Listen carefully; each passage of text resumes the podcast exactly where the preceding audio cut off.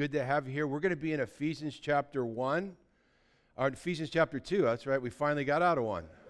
Ephesians chapter 2. Sorry about that. Hey, I also, while you're turning there, I want to mention that for this month of September, every Wednesday night, we're doing prayer and worship. Um, I think it's something that we really need. I mean, I was looking at scripture this week in Second Chronicles chapter 20, where it says that Jehoshaphat, the king of Judah and Jerusalem, was freaked out because the army was coming and they were no match for the army. And all the people in Jehoshaphat, the king, cry out to the Lord and they say, We don't know what to do, but our eyes are on you. And the Lord says, It's not your battle, the battle's mine. He says, Stand fast and see the salvation of the Lord. And so I just think because we're in such weird times right now, and it seems like everything, our whole lives, whether it's personal, political, spiritual, whatever it is, we're all feeling some pressure. And so we want to take the next four Wednesdays at 6:30, and we're just going to seek the Lord and just say, Lord, I don't know what to do, but my eyes are on you, and watch Him work. Amen. So Ephesians chapter two, are you there? Okay. We're going to look at verses 1 through 10 today. Great stuff. I hope you'll be blessed. It says, verse 1 of chapter 2, that the Lord has quickened us, He's made us alive who were dead in trespasses and sins, wherein in time past you walked according to the course of this world, according to the prince of the power of the air, the spirit that now worketh in the children of disobedience among whom also we all had our conversations, our lifestyles in times past, in lust of the, our flesh, fulfilling the desires of our flesh and of the mind, and were by nature the children of wrath, even as others. But God, I love that, who is rich in mercy, for his great love wherewith he loved us, even when we were dead in our sins, hath made us alive together with Christ. By grace you are saved and hath raised us up together and made us to sit together in heavenly places in Christ Jesus, that in the ages to come he might show the exceeding riches of his grace in his kindness towards us through Christ Jesus. For by grace you are saved through faith, and that not of yourselves, it's a gift of God, not of works, lest anyone should boast. For we are his workmanship, created in Christ Jesus unto good works, which God hath before ordained that we should walk in them. Isn't that beautiful? Hallelujah. Father, we thank you um, just for this portion of Scripture that reminds us of everything that you've done for us, Lord God. You've brought us from darkness to light. And Lord, I pray that you would just open our ears to hear what, so we could hear what the Spirit is saying to us today to encourage us in our position in you. Bless this time. Speak to your people. In Jesus' name I pray. Amen. Well, you know, the, the, great thing about this portion of Scripture is that he shows us that he's brought us from darkness to light. Hallelujah. Hallelujah. I mean, that is awesome. It was funny, in chapter one, we saw our past, our present, our future the way God saw us. And in this chapter, we're, we're, he's showing us how we can see ourselves in Christ Jesus and that God has brought us from darkness to light. Remember remember before you got saved you lived for the world. And you know, and some people say, "Oh, well, I was a good person." Well, that's great, but you still missed the mark. See, uh, sin means missing the mark. And all have sinned and fallen short of the glory of God. And so even though you like you, you have unbelievers that are good people, they're nice, they're sweet, but if they reject Jesus Christ, that's the unpardonable sin. You've separated yourself from God for eternity. You have, you have unbelievers that are just radical and evil. They've missed the mark big time. Some unbelievers have gotten close to the mark, but the, the point is if you didn't hit the mark, you missed the mark. And all of us missed the mark. And Jesus did the unthinkable. We were walking in darkness, every one of us. He said we're, we're, we were the children of wrath, the children of disobedience, blown around by the course of this world. Remember that? Remember the world said, hey, do this, and you said, okay, how many times? You remember when just, you know, we, we battle these things in our heads. when we were unbelievers, and now we battle even more as believers. Because why? Because we've got the Holy Spirit dwelling in us, and the Holy Spirit is saying, Don't do that. But before we got saved, the world said, Go here, we went there. The, world said, Go there, we went there. The world said, Do this, we did that. The world said, Come try this, we tried it. Watch this, okay. And then we gave our life to Jesus Christ. And everything changed, and God brought us out of darkness into the light. Do we still mess up? Yeah. But we ain't what we used to be. And God is changing us from glory to glory. And that is an awesome thing. He sees us in the past, in the present, in the future, in this portion of Scripture we, see, we can see ourselves that way past, present, and future. Our past, verses 1 through 3, that we were all in darkness, every one of us. There is none righteous, no, not one. The wages of sin is death. All have sinned and fallen short of the glory of God. That's why we needed Jesus. So, verses 1 through 3, we were all in darkness. Our present uh, position, 4 through 6, we've come to the light. We've been made alive in Christ Jesus. And then verses 7 through 10, our future our future. God sees us seated in the heavenlies. He already sees us there. Why? Because He's outside of time. You know, and sometimes we freak out down here, and He's like, Why are you freaking out? I already see you seated in the heavenly. Guess what? I'm going to complete the work I started in you. Hello. But we need a reminder once in a while, don't we? It's the work that God did in us, it's not the work that we did. We couldn't save ourselves. We couldn't do this. This was an impossible thing. We needed God's help. Did you know that none seeketh the Lord? No, not one. That he sought us. He chose us. He picked us. The Bible says the Father was drawing us, the Spirit was calling us. He went after us, and by the drawing and the calling, we responded to His great love and grace. And we said, Listen, I, I, I want to know more about this Lord. I want to know more about this Creator. And, and He's a rewarder to those that diligently seek Him. But He initiated it, He did the work. We couldn't do it for ourselves. In Jeremiah 13, verse 23, it says this Can an Ethiopian change his skin, or a leopard his spots? Then may you also do good. Then, then may you also do good who are accustomed to do evil. So he's saying if an Ethiopian can't change the color of his skin and a leopard can't take his spot off, he says, Are you able to do good which are accustomed to doing evil? And the answer was no. He did it. You came to Him, He placed His Holy Spirit in you. He's your tutor, He's your, he's your teacher, He's speaking to you, and He's the one that, that's giving you the strength to go on for Him. He's changing you from glory to glory. It's His work. Only God can change us. Only God can save us. It's a gift. You cannot earn it. You can earn wages. Sin does pay out, and the wages of sin is death. You can earn wages, but a gift is something that someone gives you. You didn't earn it, you don't deserve it. It's by His grace. And the gift that God gave us was eternal life through Christ Jesus. God doesn't owe me salvation, and I can't earn salvation. It's His gift, and that's what we're going to discover here today. It's not by works, lest anyone boast. It's a work that He did in us. It's by His grace that we're saved. And I hope that you grab onto that today. In verse 1, where he says, You hath been quickened who were dead in your trespasses and sin. The idea is quickened is that you were, you were made alive. Why? Because we were dead. We were dead in our trespasses and sins. So, what he's saying is that we were alive physically, but we weren't alive spiritually. Every one of us was dead spiritually alive physically, but more dead actually than a physically dead person. So we were alive physically, but when it comes to being dead, we were more dead spiritually than actually a person that's alive physically. Because why? Physical death is nothing, eternal death is everything, and it's bad, and God doesn't want you there. You must be born again. God is holy, and we're not. God loves us, but we didn't love him. God sought us, no one seeketh after God, no, not one. He went after us. God chose us. We didn't choose him. We responded to his grace.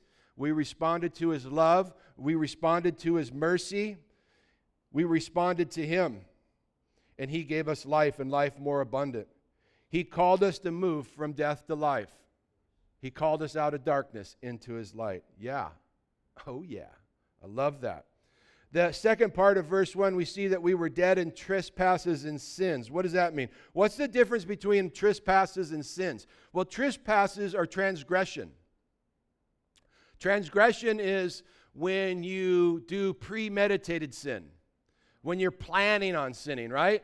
You're thinking to yourself, hey man, I called up the boys, we're hooking up tonight, boy, we're going to tie one on. Yeah, we're planning this. You, you call up some girl and you, you call up Barbie and you're saying, man, hey, I'm coming over tonight. We're going to hook up. And you're planning it. You know, and girls can be the same. They can, you see a guy, some guy down at the beach, some saltwater Tarzan, and they're like, man, I'm hooking up with that guy. I got plans. Right? So it's premeditated sin. Regular sin is like you didn't plan it, it just kind of happened. Someone said something to you, you didn't like it, you lost your temper, you went off, you dropped some dirty words, you screamed at them, you got angry, you didn't plan it. It just kind of happened.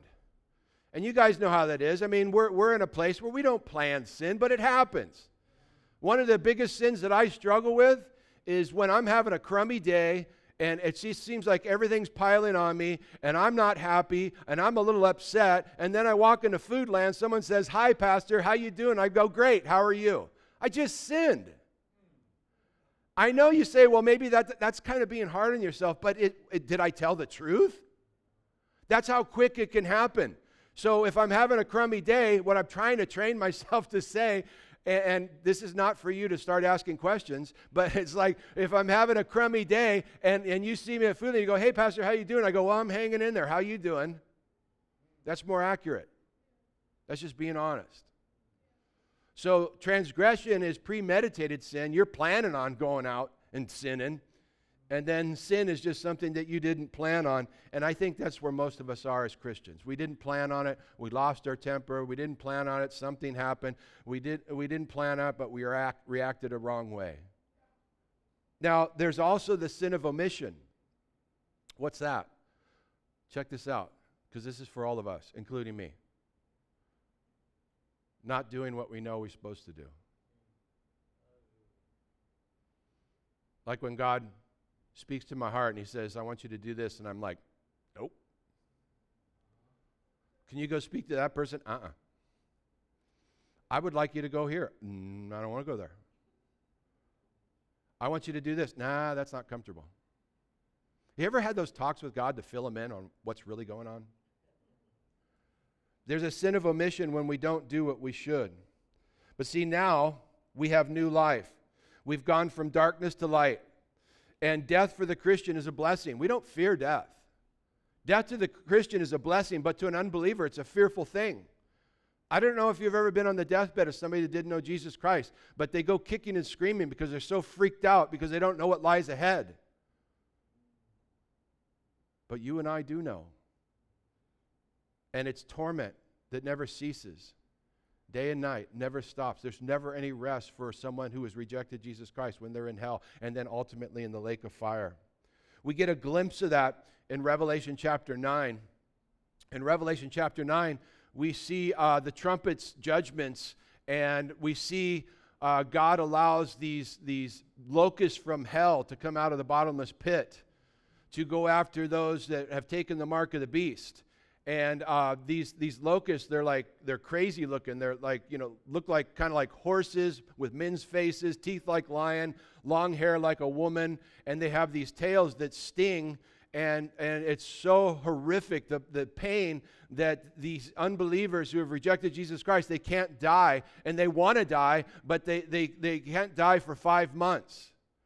And they want to die and it makes it so clear. It's almost like, you know, these guys are going to even try to take their own life and they can't die. The pain will not cease. So it's like they get stung. They're, they're, it's so horrible. Just kill me. You know, if you jump off a building, you're just going to be a little pile of rubble on the sidewalk you, and you can't die. You just lay there for five months. If you try to shoot yourself and take your life, you will have all your whatever hanging out dead, and, and but you won't be dead and, and you'll suffer for five months. It's a little glimpse of hell because that's what hell's going to be like and worse.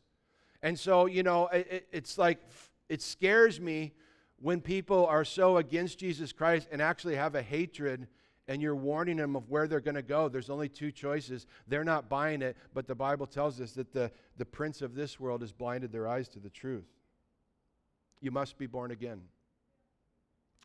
There's an old saying if you're born once, you're going to die twice. Being born again means born twice. If you're born once and you reject Jesus Christ, you'll die physically and then you'll die spiritually. If you're born twice, born physically and of the Spirit, you only die once physically and then you have eternal life. But I'm kind of shooting for the rapture, where I'm born twice and I don't die at all. I don't know about you. That sounds like a good call. In verse 2, he says, Where in time past we walked according to the course of this world, according to the prince and the power of the air, the spirit that now worketh in children of disobedience. So before we knew God, we were children of disobedience. We were children of wrath. Who was driving us? It says the prince of this world. Who's the prince of this world? Satan. When Adam and Eve fell in the garden, they handed the title deed of the earth to Satan. He's the prince of this world. Jesus came back. He paid for our sins on the cross. He bought back this world, and he's going to come claim it one day. To get that title deed back, I like it. But before we got born again, it says that in time past we walked according to the course of this world. The Greek word for course is blowing, it's like the wind blowing. Right? So the world was blowing this way and everybody was doing it. And, and we said, okay, well, we'll go over here. And then all of a sudden everybody's doing this over here and the wind blows us. We go over here. Right? And you know it if you got kids, right?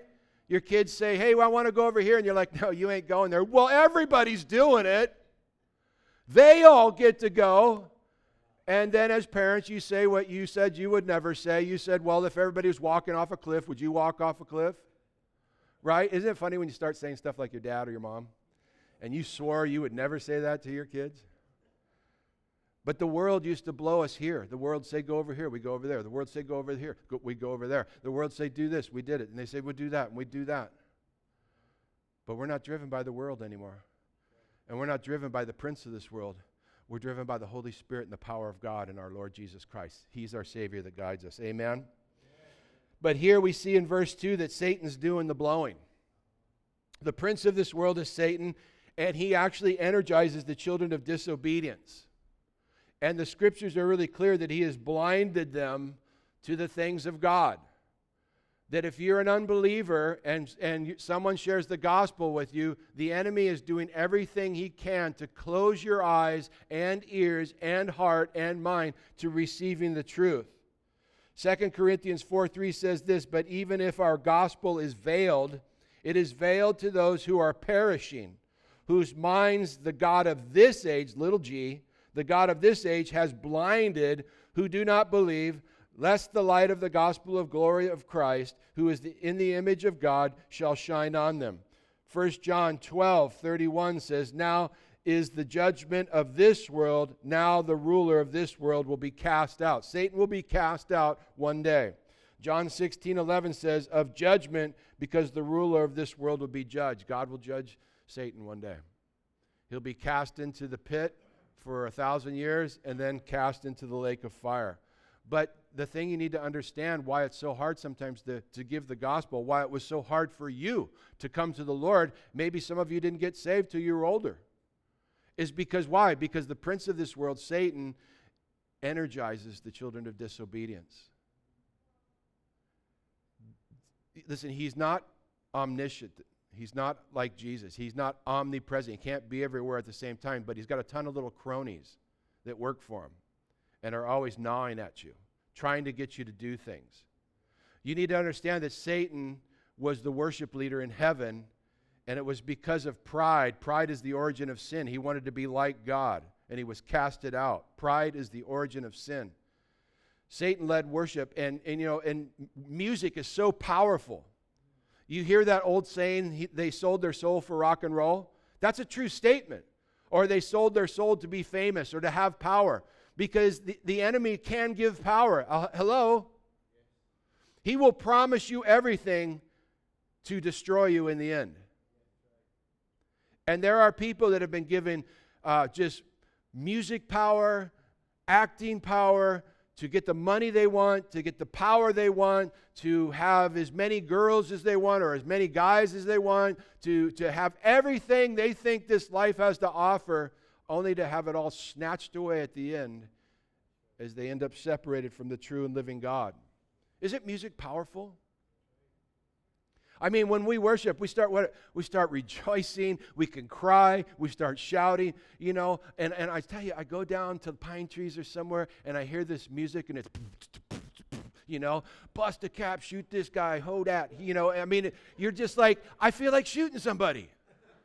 It, it energizes us. I hear certain music and I go, man, that is great surf music.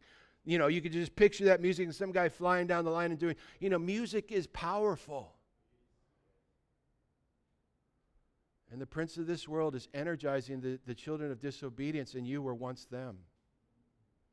But now God has brought you out of the darkness into the light. But if you don't come to Jesus Christ, that, that, that prince of this world, Satan, will destroy your life. He will give you what you want, the things that you think are best for you, and then he'll turn on you and destroy you. The difference between him and Jesus Jesus, on the other hand, tells us that we're going to have much tribulation here, but he saves the best for last.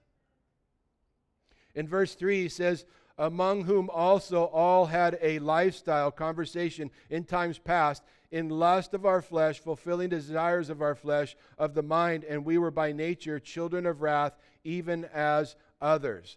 And so our past, right? We had a past. We used to live for the flesh.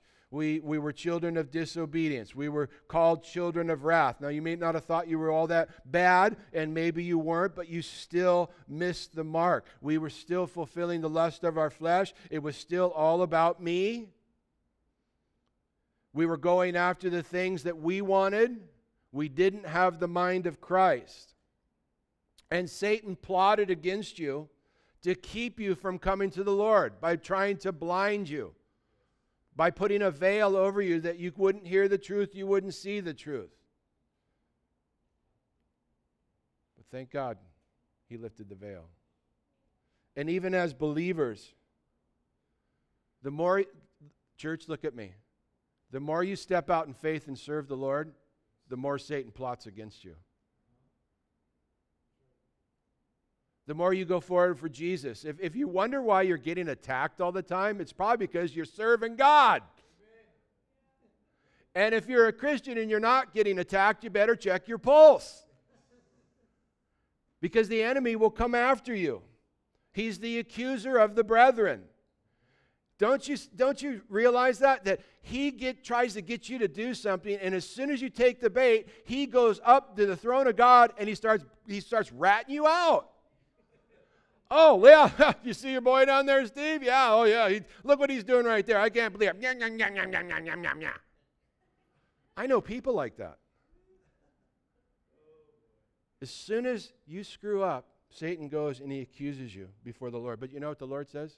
He's one of mine. I'm going to finish the good work I started in him. He's not perfect, but um, I'm changing him from glory to glory. So, verse 1 through 3 describes what we used to be. We were in darkness. We were disobedient. We were blown everywhere the world told us to go. We went the way of the world. We went the way of the prince of this world. Look at verse 4. But God. Isn't that awesome? You were in darkness. You were children of disobedience. You're being blown here and there. But God. That's the good news. But God. But God, who is rich in mercy for his great love wherewith he loved us, even when you were dead in your sins, has quickened us together with Christ. By grace you are saved. He did it. You got to love that. He did it all. But God, he brought us out of darkness to light. Let me read something to you. 1 Corinthians chapter 6, verse 9 says this.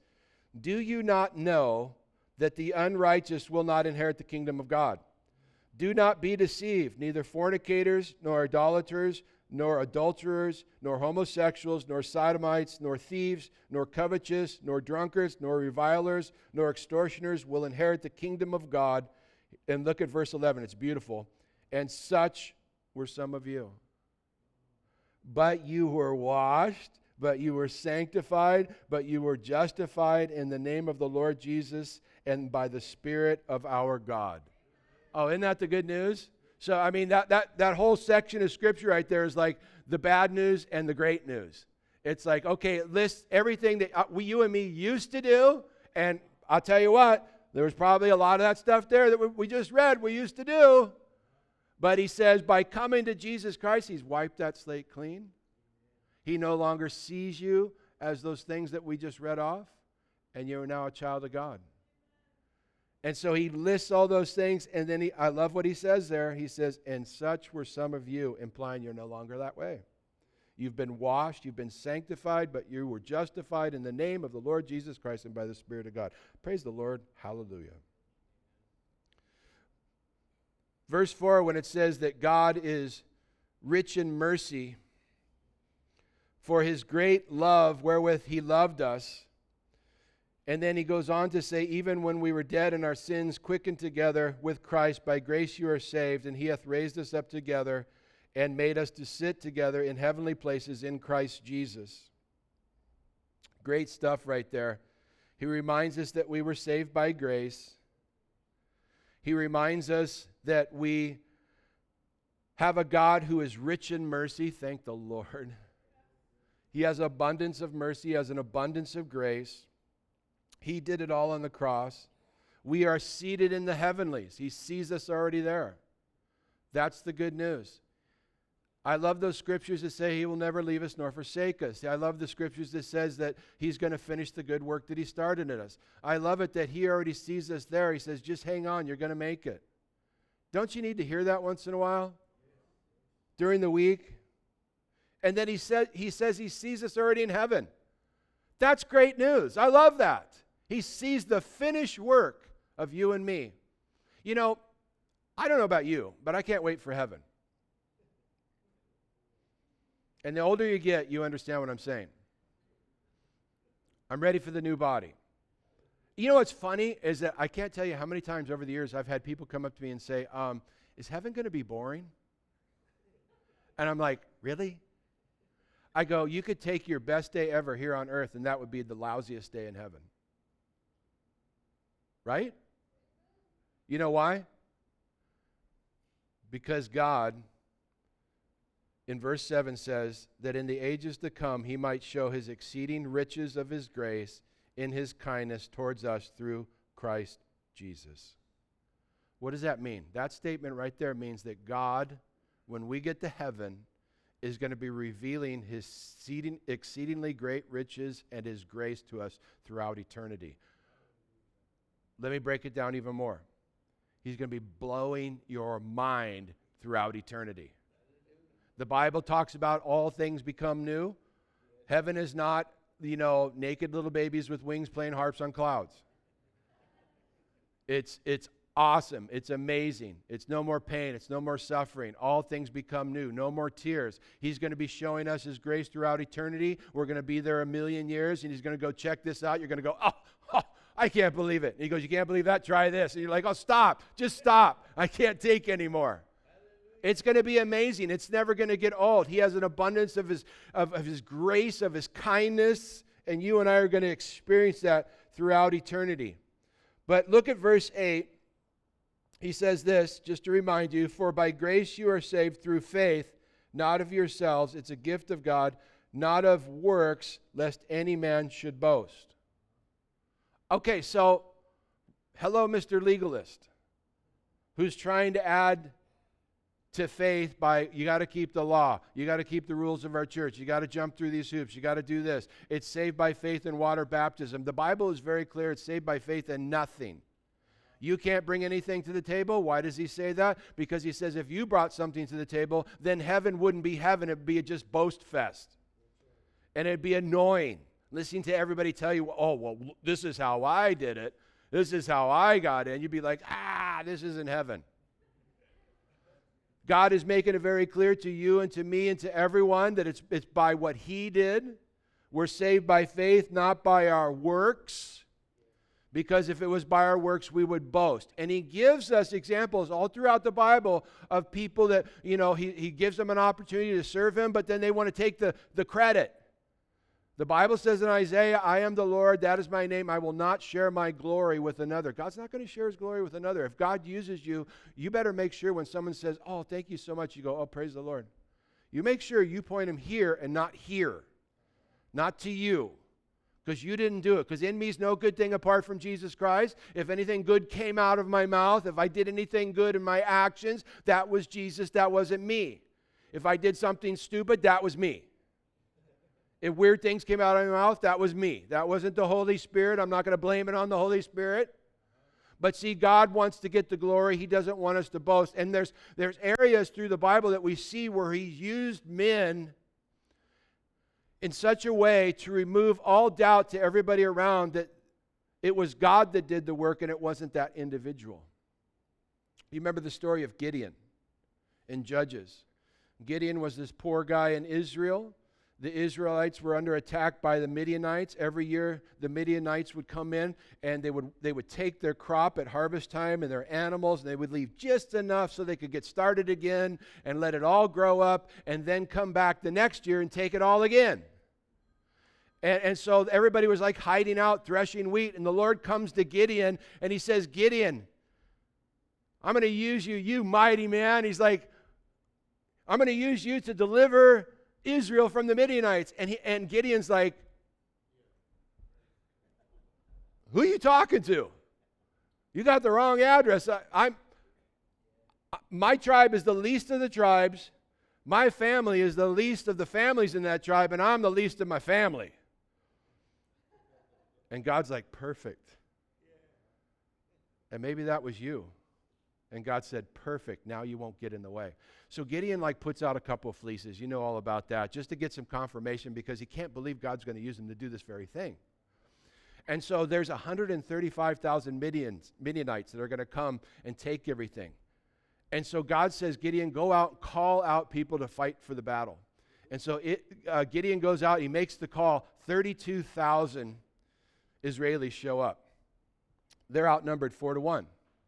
32,000 against 135,000 Midianites, right? And so God goes, Gideon, he goes, Yes, you have too many guys. Gideon's like, Too many guys? Are you kidding me? We're outnumbered four to one. What do you mean, too many guys? He goes, No, you know, go tell the guys, everybody that's fearful and afraid, send them home. So Gideon goes up and he says, Listen, anybody here that's scared and fearful, go on home. 22,000 go home. They're left with 10,000 guys. And God says, Gideon, he says, Yeah. And he goes, You got too many guys. Too many guys? We're outnumbered 14 to 1. What do you mean, too many guys? He goes, You got too many guys. Here's the problem if you go out into battle and you win, you're going to start boasting it was you and not me. And you're going to miss my gift and think it was your work and your doing and I'm not going to allow it. I'm going to eliminate that. You got too many guys. He says, Well, what do you want me to do? He says, Take them down to the water, and everybody that goes to drink down at the water who puts their face in, send them home. But the ones that pick it up and watch the horizon and lap it like a dog, those guys are going to go with you. So he takes 10,000 guys down to the water, 9,700 drop their face in the water, and he sends them home. He's left with 300. They're now outnumbered 450 to 1. God says, perfect. He said, This is my battle. That, is that for somebody tonight, today, today, tonight, tonight, somewhere? The battle is His, it's not yours. I don't know what to do, Lord, but my eyes are upon you. Gideon and the men, the 300, they trusted God. They trusted Him. And they went up on a ridge, and the Midianites were down in a valley, and they watched God's hand work as they blew their trumpets. And the Midianites came out and so freaked out and disoriented, they, they, they tore each other up and died. And God got the victory.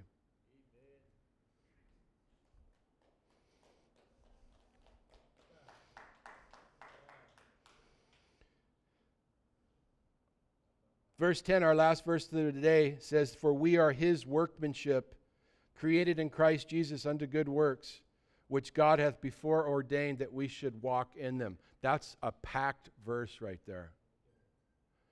crazy.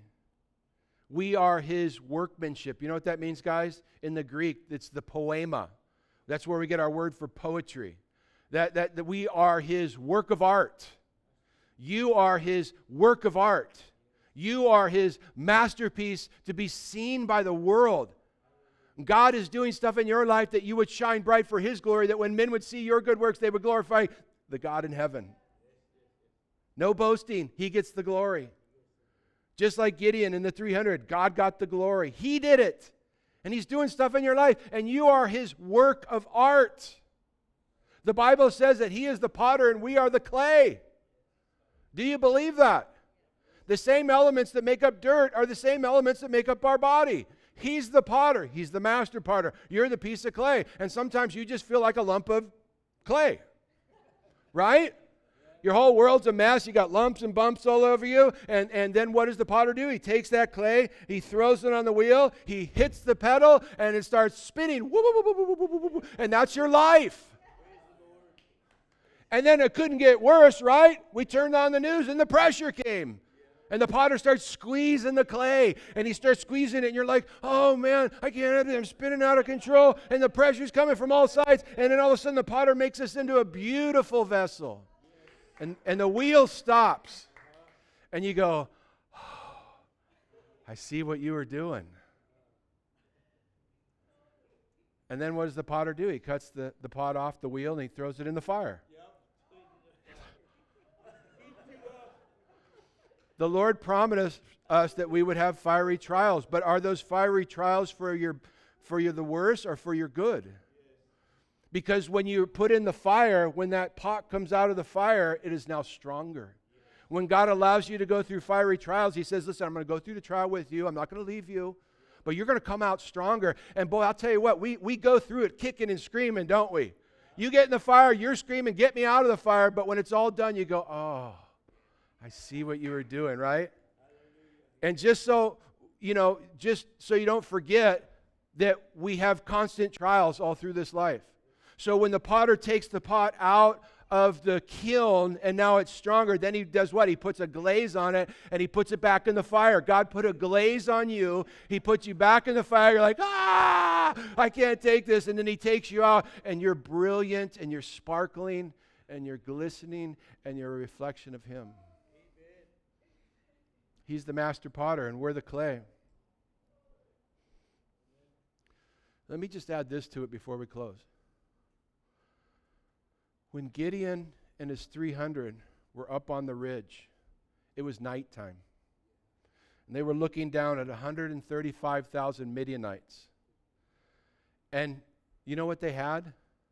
They had a trumpet in one hand, and they had an clay pot, an earthen vessel in the other hand, with a torch inside, but you couldn't see the torch because it was in the clay pot. And they stood up on that ridge, and when Gideon gave the command, they all blew their trumpets. They broke the earthen vessel. The torch shone bright. And they yelled, The sword of the Lord and of Gideon.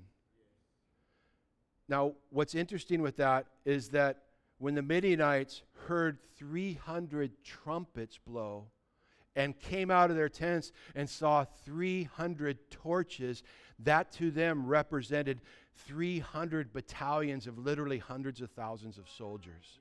They freaked out, thought they were already invaded in their camp. They wiped each other out. But the point I'm trying to make check this out. Unless that vessel is broken, the light can't shine through.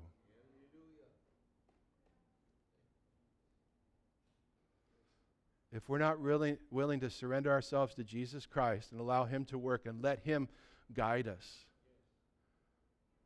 His light can't shine through. But if we submit ourselves to God, resist the devil, He will flee.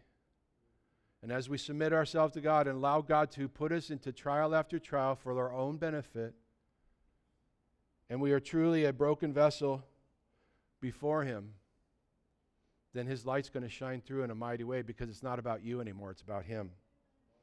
The second part of verse 10 says that, that we were created in Christ Jesus unto good works, which could have before ordained that we should walk in them. So, the other thing that we need to understand is that you and I were created for good works, not just singing, not just praying, not just reading our Bibles, but we were created to serve. We are His work of art for the world to see. And may we yield ourselves to Him, the master potter. He molds and shapes us into what He wants us to be, that He might use you and me for His glory. Let's pray. Father, thank you. Just for the reminder. We need to be reminded, Lord God. So many times we read something, we go, that's so great, I'll never forget that, and then we forget. And so, Lord, thank you for bringing into remembrance these things of who we are in you and what you've done in our lives, Lord. We pray for a fresh filling of the Holy Spirit right now to be strengthened. We've got a whole week ahead of us.